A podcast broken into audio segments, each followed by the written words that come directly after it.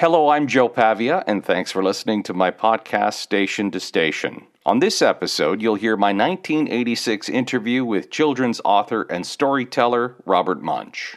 With Robert Munsch, December 1st, 1986.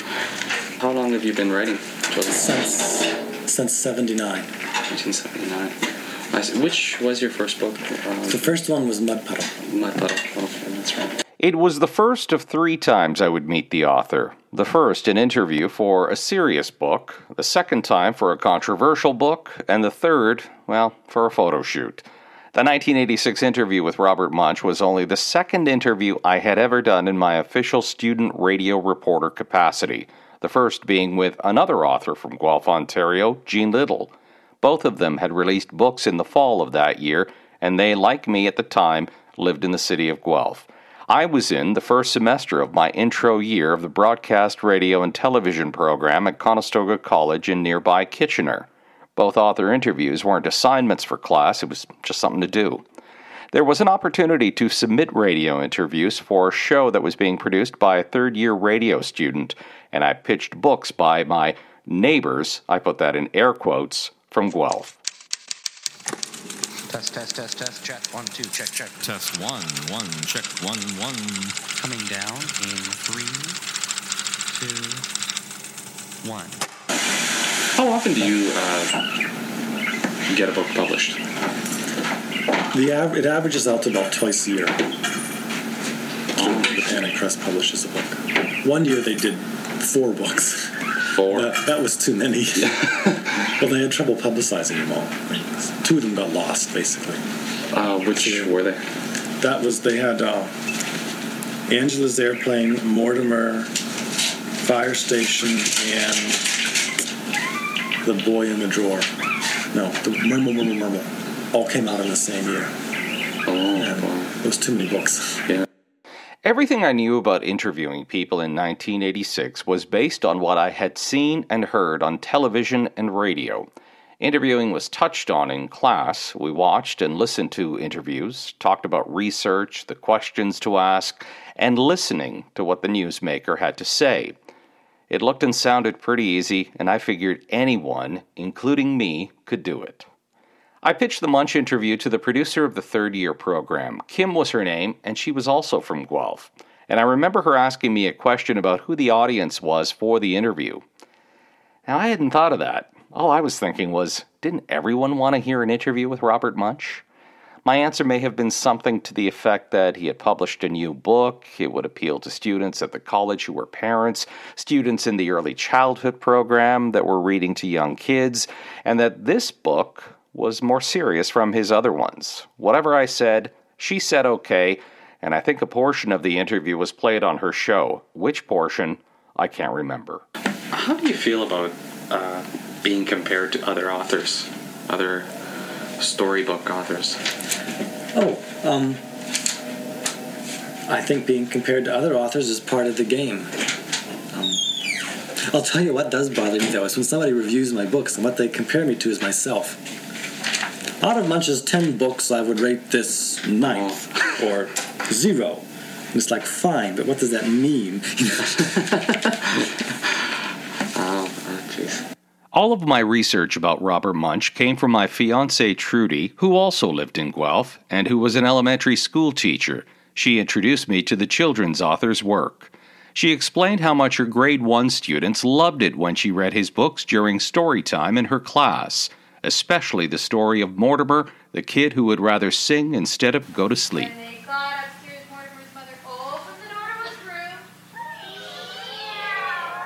She threw him in the bed and said, Mortimer, be quiet. That is the sound of Trudy in a 1985 video reading to her grade 1 students. The video was prepared for a parent teacher information night.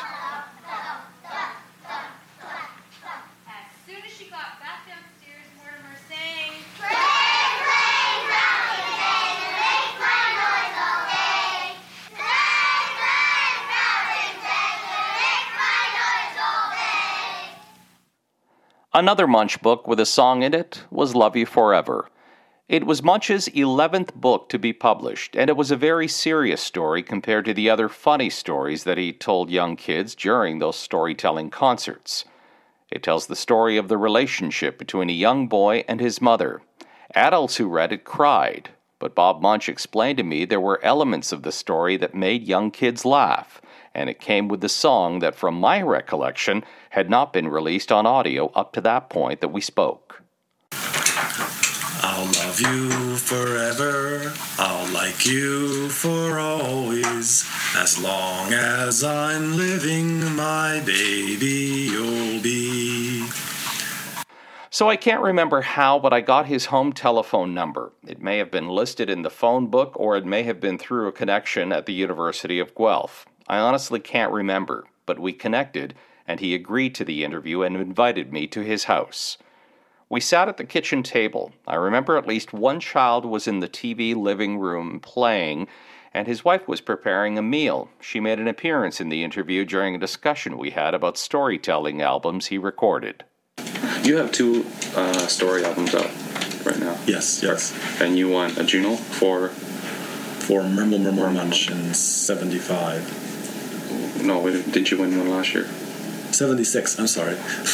Seventy six. No, You mean 86? 86. 86. 86. I'm, I'm in the wrong decade, sorry. it would have been 85 that I won the one from Murmel Murmel Murmel Munsch. So I was nervous heading into that interview, and he started out kind of quiet. But I guess I was expecting the same Robert Munsch who I had heard telling funny stories to kids on those albums. I was new to this radio interview thing and was nervous because honestly, I didn't really know what I was doing. And he probably figured that out, how new I was to this game, when I showed up to his house with my portable JVC PC11 portable stereo.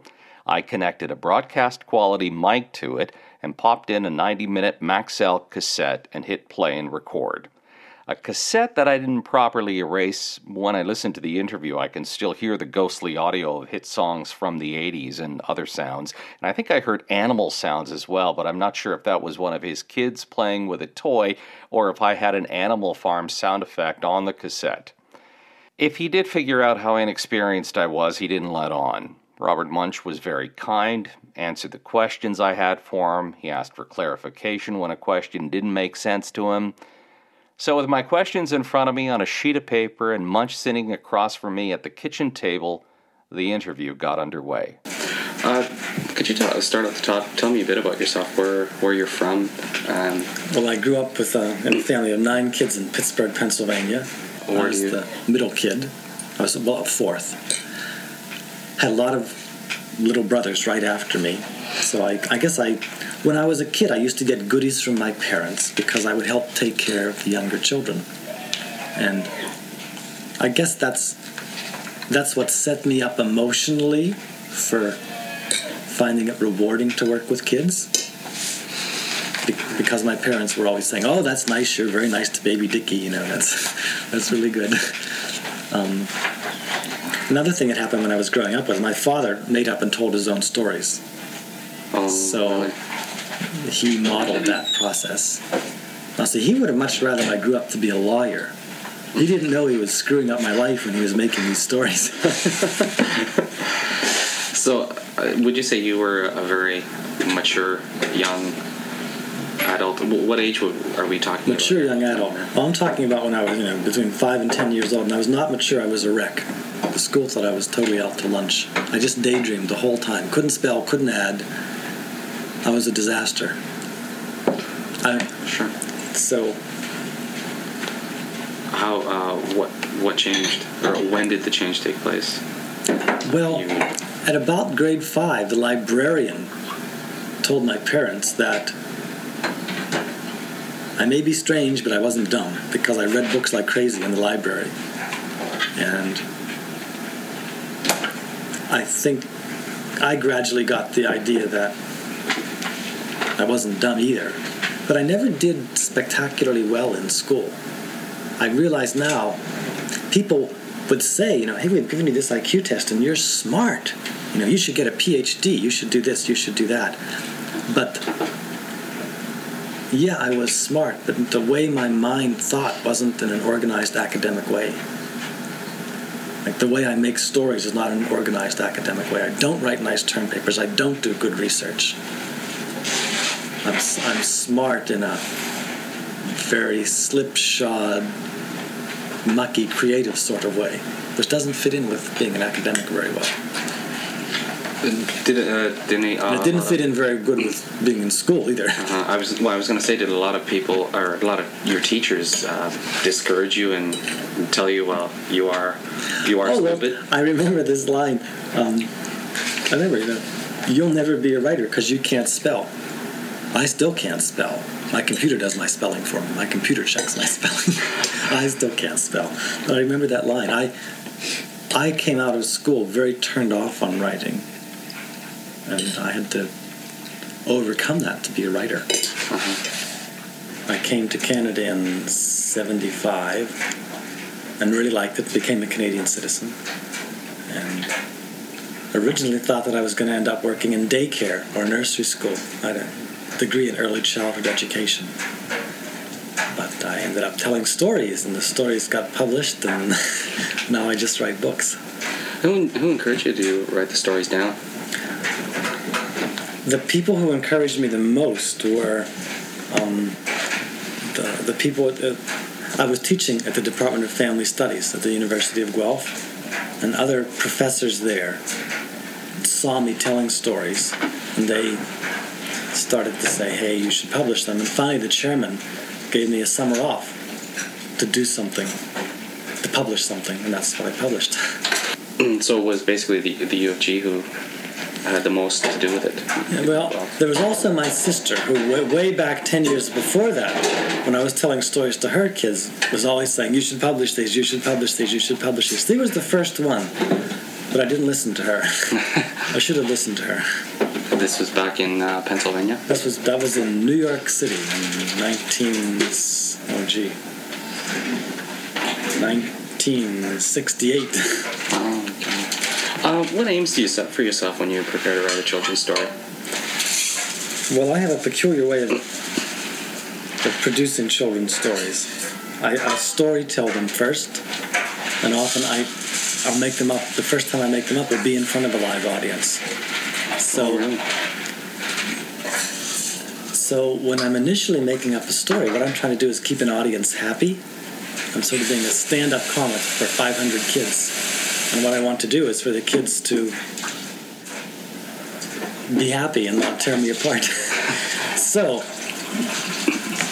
like that's my goal. I'm not thinking of you know plot, structure, meaning, moral. I'm thinking of performing and keeping the kids happy.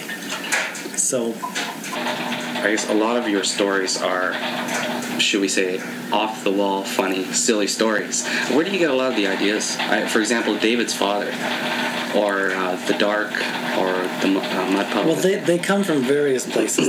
David's father originally started out as a bunch of stories I made up for my daughter when she was first walking to school. And she was afraid of being kidnapped, and she was afraid of walking by herself, and she was afraid of her big teachers, and she was uptight because she was adopted and the other kids weren't. So all those things just kind of went into this story. Now, but your question, why did it, why did it end up such an off-the-wall story? I think my brain is just a little strange. if I just say Mortimer had three brothers and sisters, nobody laughs. But if I say all of Mortimer's 17 brothers and sisters, everybody, the kids laugh. So When you've gone, um, uh, we say, in concert okay, or storytelling, the children, do you make up a story right there? yeah, Really? yeah. That's amazing. often if it's with a big group of kids i'll say i'm going to make up a new story now. Who wants to be in it? And some kid will stick up their hand and then i'll say um, well what's your name? What do you like? What don't you like? To try to get the kid to give me some something to hang my story on. And if it's a kid that i know like one of my own kids or some kid in the neighborhood that I have a relation with and can tell stories to for a long time. Often a bunch of stories will simmer down into one after a long time. Oh, I it's kind of like all different parts from different stories will all clog into one. The most I've ever free floated with was an audience of a thousand kids. And I made up a new story. Sometimes, if it's an audience that I'm not sure of mm-hmm. and I'm worried about, then I'll just tick, stick to stories that I know will work. Mm-hmm. But once I start feeling confident, then I get bored and I want to make up a new story. What What do you think makes you so successful with the kids? Well, I'm a good performer with kids. So I it's easy to write kids stories because they're only one page of text. Anybody can write a kid's story. The question is, how do you write a good kid's story? And like all writers, all kids writers who are good have some way of working continuously on a text to make it better. And my way is storytelling. It takes about between 100 and 200 tellings in front of an audience for a story to. And that means the language switches from written language to oral language. Mm-hmm. And it has the right cadence and it has the lines that the kids expect because the kids have told me in the course of those tellings what they expect. No, no, no, don't do it that way. so, so I think I think I'm a successful author because in the particular little field that I have, I write the kind of stories that kids find easy to relate to because I listen to audiences, because I listen to children. If I just sit down and try to write a story, it's not any good. I need the feedback from the kids. Uh, which is your favorite story from all the stories you've written? Or which, uh, should I- we say, which do you like telling the most, and which do you? That now that's Like a good. reading see, the that's most. that that's a good a good. Most people don't. When they say they say just what's your favorite story? Diff- diff- different stories that are favorite for different reasons. So, the one that I like telling the best is um, I think I like telling Mortimer the best. Mortimer always catches an audience. There's no problem with Mortimer, and it's fun. You catch me all the time. and for for what the books look like. See, a book is an embalmed story. Okay, there's the tell story, then there's the book story. For the books, I think my favorite book would be Millicent and the Wind, which isn't a tell story at all. I didn't. I wrote that one without telling it a lot. It's a different sort of story, and I just like the feel of it. I like the artwork. so you, okay, right now you have about uh, over ten storybooks written. Or um, now, as far as do you have more? A lot, uh, uh, double the time, uh, more stories I have in a your lot. head, I have a lot more stories written. I- I'm sorry. I have a lot more stories in my head than I've written, and and the order that my books have been published in is not the order they were written down in. My publisher has lots of my stories, and they pick and choose. oh, I see. So, so if you look for evolution in my books, the, the order they come out in is not the order they're written in. So it's, I see. it's, it's confusing. Uh, as far as the uh, the artist for your books, I know you worked with Michael Martchenko on, Yes. on numerous amounts of your books. Do uh, do you work together? Like, do you tell him basically what the story is about, who uh, who the char- principal characters are, and he Well, we sort of work together. I give him the text, and he comes back with a storyboard, a black and white, a comic, a black and white pencil comic strip for the book. And at that point, we'll go over if I have any changes, and usually I don't, because he he's the one with with with the visual brain, and he thinks of ways to do pictures, and I don't. So, while technically I have a lot of input, in fact, my input with Michael Martchenko was usually saying, "Hey, that's great." I think I might have asked you this before, but how many stories have you to date, uh, as far as unpublished and published? well, I've published 15, Okay. and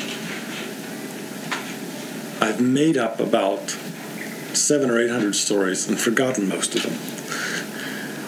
Like I make most of my stories, I make up one time and I say, "Oh, that was nice, goodbye," and I forget it. I have an active list of about forty good stories that I tell. That, I, that I'll do now. Usually, when I'm storytelling, I don't do many that are books. Because I, I like new stories and ones that I'm just working on. And so, you, if I storytell, you tend to hear stories that aren't books. I see. Well, well, what is you said uh, good stories? What is a good story according to the report you get from the student or from the kids? Yeah, the the reaction of the kids tells me if it's a good story. If the kids if the kids get tired and start to wail and run away, which they do if they're bored, then I know it's a lousy story. They run away. yeah, they, they, they want to leave. what age group are we talking about? We're here? talking about, I tell st- tell st- stories for young kids, like say three. My usual audience will be somewhere between three and seven or eight. I see. Three year olds are the best audience. You have to be really good. There has to be a really good story to hold three year olds. I mean, they, they, they'll take being bored for about two seconds and then pee their pants or something. Do you get a lot of fan mail from little kids? Not directly from little kids. It's fairly rare to get letters. Five year olds just don't tend to write authors. um, I get a lot of fan mail from schools first grades, second grades, and third grades. That's what I was doing this morning before you came. I was I had let it pile up and I had 63 letters to answer to schools. So What sort of things do they tell you? The normal letter, if the teachers let them write real letters, if the teacher doesn't put something up on the board and have them copy it, if they write real letters, they write stuff like, you know, I like your book Mud Puddle because I get dirty when I go outside. I have a dog. My little brother is a brat. My father. Start telling you about their houses and their pets and all sorts of things. They're nice letters. Oh. You keep up with uh, with answering them? Yes. Letters are interesting because I can tell a lot about how the teachers approach teaching through the kind of letters they teach, through the kind of letters that they send me. There's every once in a while I'll get 50 letters from the first and second grade, and they're all the same. The teacher has written the letter on the board, and the kids copy the letter. That's the you sit and I teach approach to teaching kids. And I don't like that at all. Like that's not creative, and the kids are learning not to write but to copy. Mm-hmm. Most of the letters, there's there's another class where the teacher puts 10 questions up on the board. And any letter looks okay until you've read 40 of them and you realize they're all variants of these 10 questions. The teacher says choose five. Oh, And that's, that's better than copying, but it's still teacher directed. The nice letters are where the teachers let the kids write real letters with real spelling mistakes the way they want to write them. And little kids will sometimes then write really long letters, mm-hmm. really long letters, because the, the writing then doesn't get so much in the way of saying what they want to say. And I know in those kind of classrooms, the teachers are letting the kids produce things with their own minds and their own imaginations and not they don't regard the kid as an empty vessel into which they pour knowledge you know. Un- unglue your head i will pour knowledge into your brain and we'll shut it up and there you graduate. So and uh, i think that the school where the teacher lets the kids write real letters is more likely to be a school where the teacher wouldn't mind if there was some talking in class or wouldn't when the kids were done with what they she wanted them to do for reading maybe they could go over to the sand table there would be a sand table i think it all comes together as a package the people that see children as being able to produce and be creative have a whole different approach to teaching than those that see it as copying i write you copy.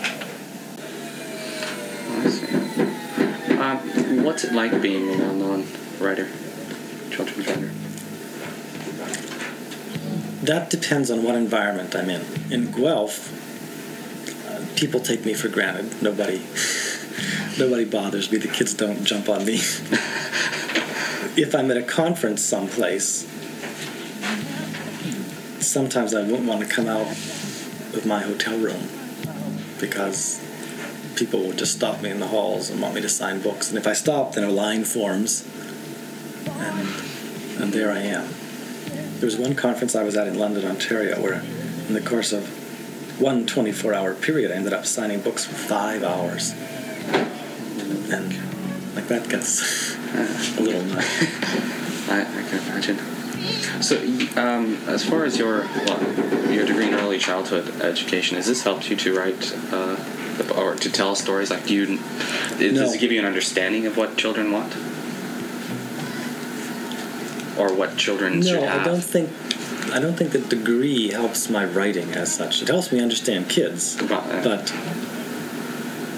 in fact, I mean, not everybody who gets the degree writes. Um, and I was telling stories before I got the degree, uh, so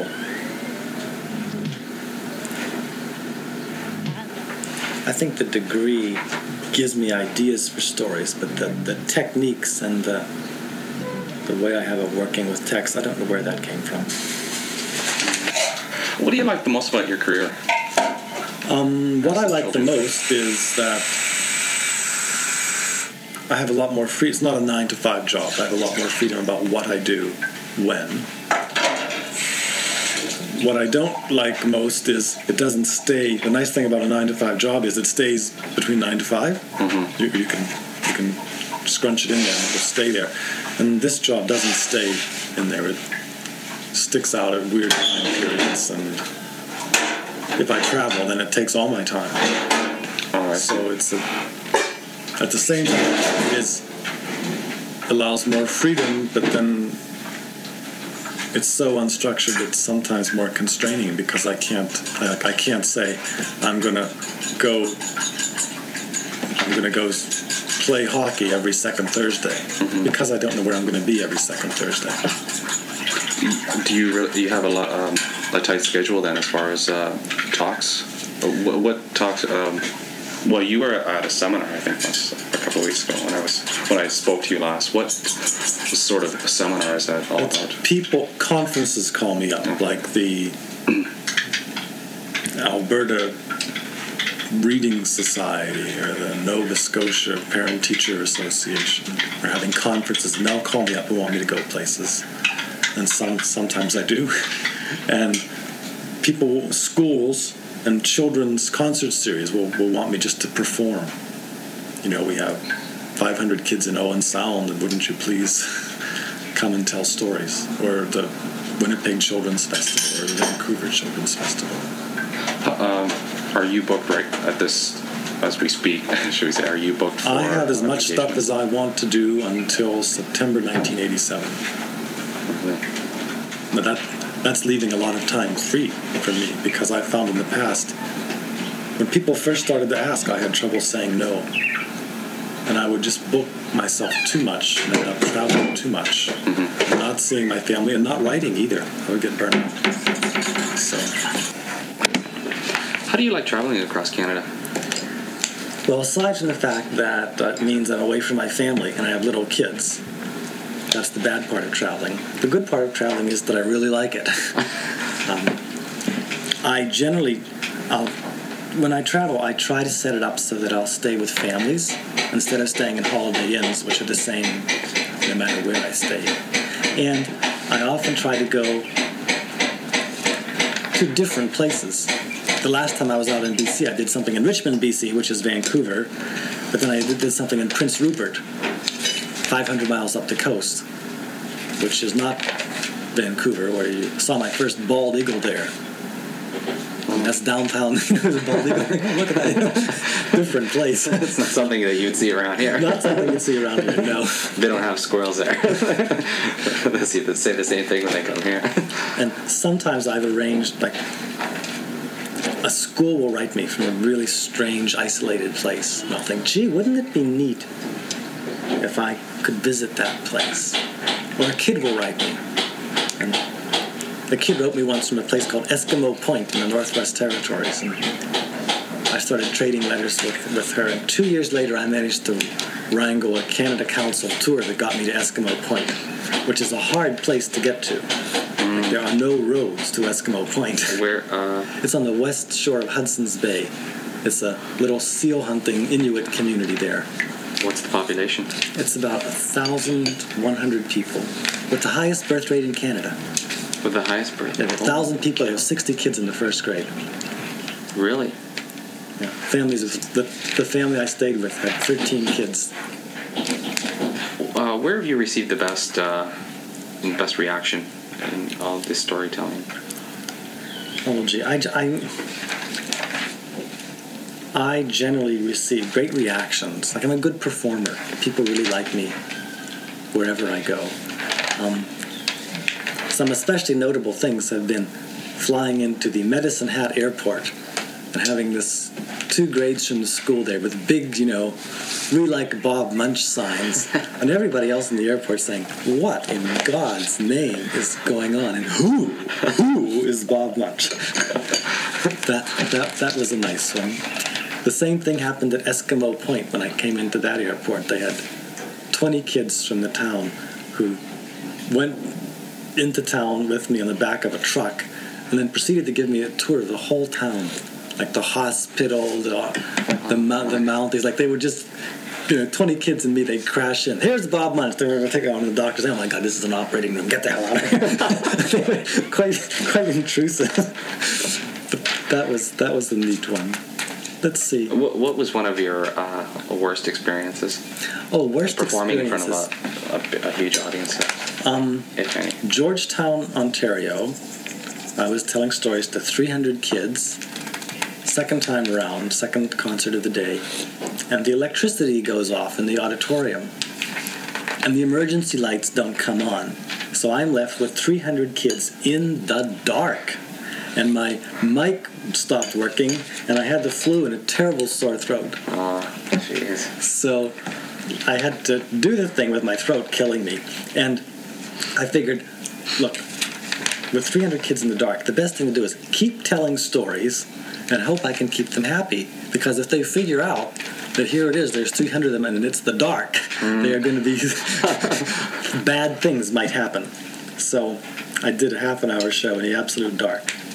It was kind of interesting because often in in my regular show I move around a lot and use the facial expressions, and, but here they couldn't see me, so I stood with my arms crossed and told the stories without moving.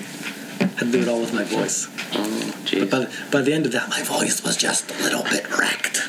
Another bad experience I had was the Oktoberfest in Winnipeg. A guy had asked me to come and tell stories. And I thought it was going to be like in an auditorium, but it turns out Oktoberfest is a hall for 5,000 people in the Winnipeg Convention Center with all these German food stands and beer and stuff where people sit at tables and talk. And I think it's okay if you're a rock show, you know, you're blasting them with the decibels, but it's a bad place to tell stories. I didn't like that at all. Uh, were they all adults? No, there were kids there, and the kids were. A lot of kids would come up and sit right around the stage, but there was a lot of other stuff going on, and it was hard to keep the keep control of the audience there. And they didn't have they didn't have good crowd control at all. Oh, So some of the kids would get up on the stage, and it was whoa, bad show.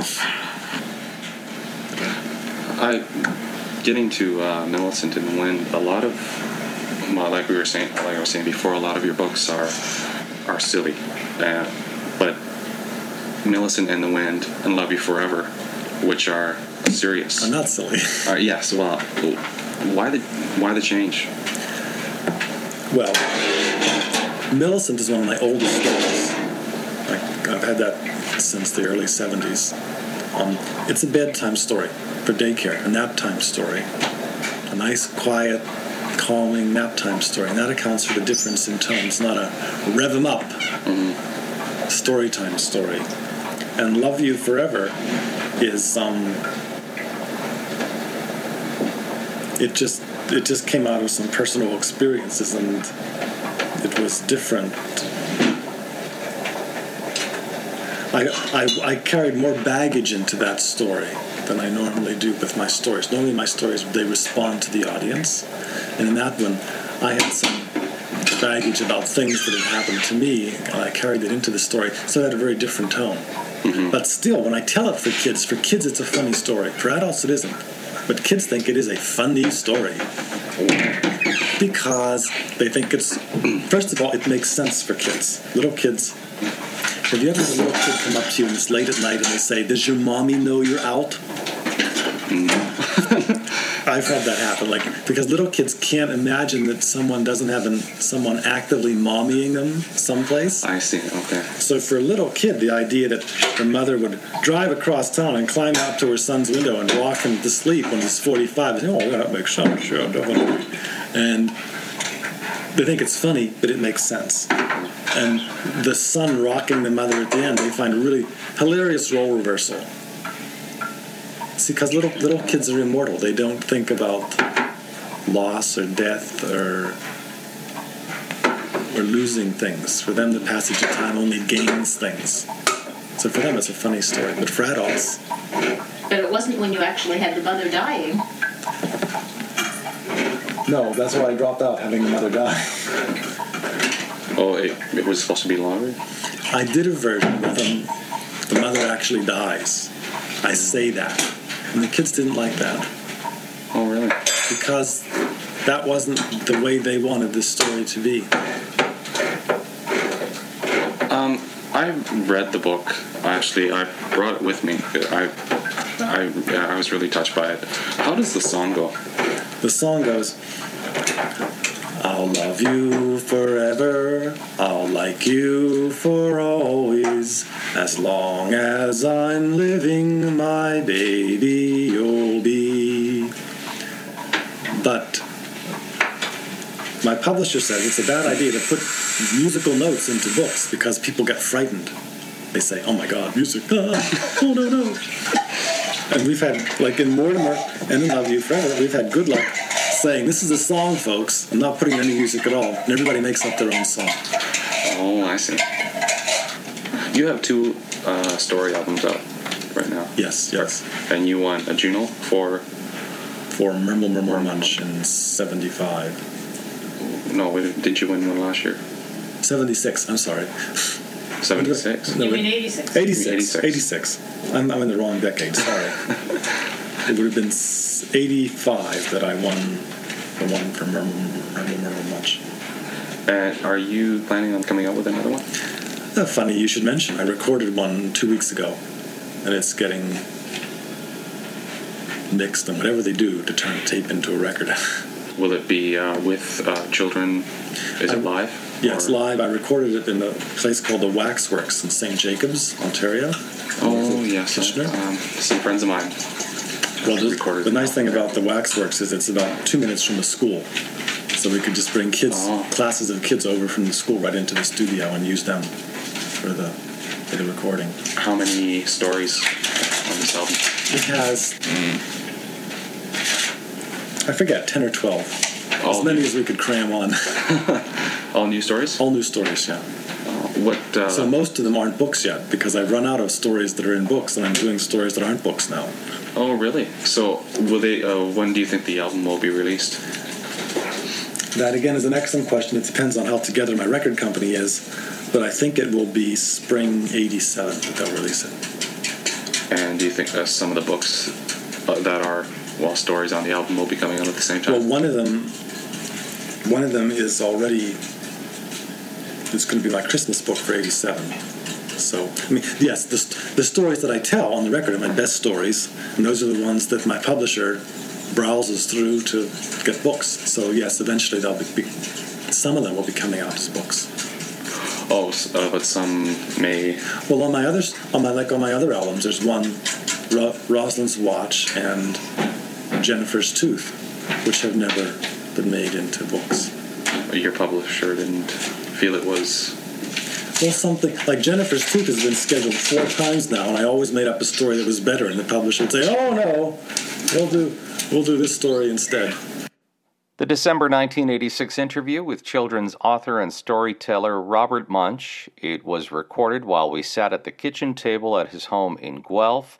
This interview was re edited from the original raw audio interview that I recorded that year. And that was the first time I interviewed Robert Munsch. The second time I interviewed Robert Munsch was about a book called Giant or Waiting for the Thursday Boat. It caused some controversy.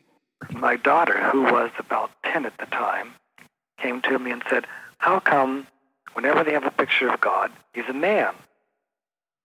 I explained, explained, you know, that that was just the way people did it. And after a while, she finally said, Look, you make books. You could do it any way you want. Why don't you make a book where God isn't the man? And I thought about that for two years and said, You know, what the heck? I'll do it. The book, published in 1989, was restricted by some school boards in Ontario for kids in kindergarten to grade 3. There were concerns about the religious themes that God was a little girl, and threats of violence were made against God in the book. This is a report I put together featuring Robert Munsch and the publisher of Annick Press, Rick Wilkes.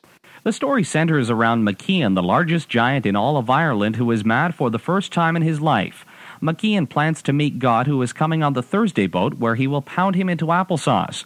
Rick Wilkes, the co director of Annick Press in Toronto, says the controversy of the book has overshadowed the real meaning of the story, which is that of a character coming to maturity. McKeon the Giant is the child who throws a temper tantrum. He reforms later in the story and finds throwing a temper tantrum is not an effective way of getting what you want. Rick Wilkes comments on the statement McKeon makes about pounding God into applesauce. Well, if you take a comment like that out of context, it does sound violent, and uh, it does sound like gratuitous violence. On the other hand, uh, I suppose what I'm arguing for is to see these things within context, which is again a, a, a childlike character kind of lashing out irrationally, um, as one would witness kids doing in a playground just about any day. But I think uh, as that child or as McKeon matures through the book, you see that uh, that kind of behavior is quickly dropped, and, and in fact, he resu- he he establishes much more peaceful ways to solve his problems. Author Robert Munsch says certain adults are overreacting to a fairy tale for little kids. Often people are saying the reason they're banning it is because the book has violence in it. But the violence that they're particularly concerned about is because the giant threatens to beat up God. Now, if the giant had threatened to beat up a dragon, I don't think that same amount of violence would have worried them. It's that, in the book anyway, the giant at least thinks he can attack God. People see that as blasphemous. The book restriction that started in Middlesex County has now moved into Welland County. The controversy has also moved into Renfrew County near Ottawa. Middlesex County Board has not communicated with Annick Press about restricting the book, which upsets Rick Wilkes. Yes, it does. Um, I suppose I have to have faith that all sides of this argument are ultimately going to emerge and get aired out. But um, I would like to communicate with them because I'm I'm upset about the kind of interpretation that they've arrived at. You know, I I, I think that um, restricting or censoring a book is a very very serious issue. Ironically enough, I, I should add that we don't recommend this book for younger kids. Uh, some may enjoy it, and that's fine, and some may want to talk to their parents or teachers about it, and that's fine. But the book was published for older picture book readers. Uh, we never suggested that young kids get it, and, and that was their issue as well. Uh, where I obviously draw a very strong line, however, is I don't believe that you restrict the book so that young kids can't get it. You just don't recommend it for young kids. Munsch says he has read the story to children and they don't have a problem with the story. He says the children aren't concerned about the violence in the book. What they're concerned with is the fact that God appears in the book in the form of a little girl. Hey, they'll say, hey, was the little girl God there? And I'll say yes. And sometimes they'll say, yeah, but uh, God's not a little girl. And I'll say, well, in this book, God could be a little girl. In other books, God could be something different. Nobody really knows what God is. Which is which is one of the things I hope would happen when kids read the book, that it would open up their ideas. Most kids assume that God is some guy with a white beard, Mm-hmm. which it, it makes as much sense to say that God is a little girl. Neither one is right, and both are valid. Before the book was published, Wilkes says he and author Robert Munsch had considered the possibility that the book would cause some problems. Uh, we certainly considered the possibility that it might. I mean, if you mention God in the story, um, we know in some way we're opening ourselves up to controversy. That is not at all why we did it. I mean, we, we, we did not seek out this controversy. We don't uh, we don't look for it, and I really regret the form that it's taken. I, I think it's a real misnomer. Um, we considered it, and we paid a lot of attention to the text uh, so that it would be as clear and reasonable a story as is possible. And uh, our hope with the story was to uh, to capture young readers' interests and to encourage discussion. You know, to, to encourage people to reflect on, on what their sense of, of God or a higher being might be. Um, in a very personal way. We don't want to suggest anything. We don't want to be didactic or pedantic about it. Um, we're letting readers draw their own conclusions. The storyteller says he has received letters from priests and ministers telling him the story is an excellent Christian allegory. Robert Munsch explains he developed the idea for the story through conversations with his daughter. My daughter, who was about 10 at the time, came to me and said, How come whenever they have a picture of God, he's a man? I explained, explained you know, that, that that was just the way people did it, that it didn't make sense to say that God was male or female. And she said, Yeah, but how come when they make pictures? And after a while, she finally said, Look, you make books. You could do it any way you want. Why don't you make a book where God isn't a man? And I thought about that for two years and said, You know, what the heck? I'll do it. Rick Wilkes of Press and storyteller Robert Munsch on the book Giant or Waiting for the Thursday Boat. The interview aired originally on DC 103.5 FM in Orangeville, Ontario in 1990. The third time I connected with Robert Munsch was in 1991 when I worked at CJEZ Radio in Toronto. He was at the station to promote a TV special that aired that year. My news director interviewed him and asked him the other question I wish I had asked in 1986. He mentions during the interview that he made up stories on the spot to an audience of children. It was right in front of me, and I missed the opportunity to ask him to make up a story about Joe who works in radio. Instead, my news director at CJEZ got to ask him that. And the story Robert Munsch made up on the spot was about a child who shows up at a radio station and cause some sort of chaos involving a piece of recording equipment. That chaos was heard on the air by people listening to the program. However, it was during that interview that the photo shoot took place. I started bringing my camera to certain assignments, and that day in 1991 I brought it to CJEZ. You can check out the photo of how young Robert Munsch and I look in 1991. It's posted on my website, joepavia.com. Thanks for listening to my podcast, Station to Station. The podcast revisits old radio interviews and news stories and assignments I covered. You can find blogs, photos, and other stories on my website, joepavia.com. There's a lot of links to Robert Munsch as well from this segment. I have posted my podcast to SoundCloud and iTunes. It also appears on other platforms as well. The interview is also posted to my website, joepavia.com, and on my website, you can also sign up to have uh, news stories and audio mailed to your inbox as they become available. Thanks, and see you on the next podcast.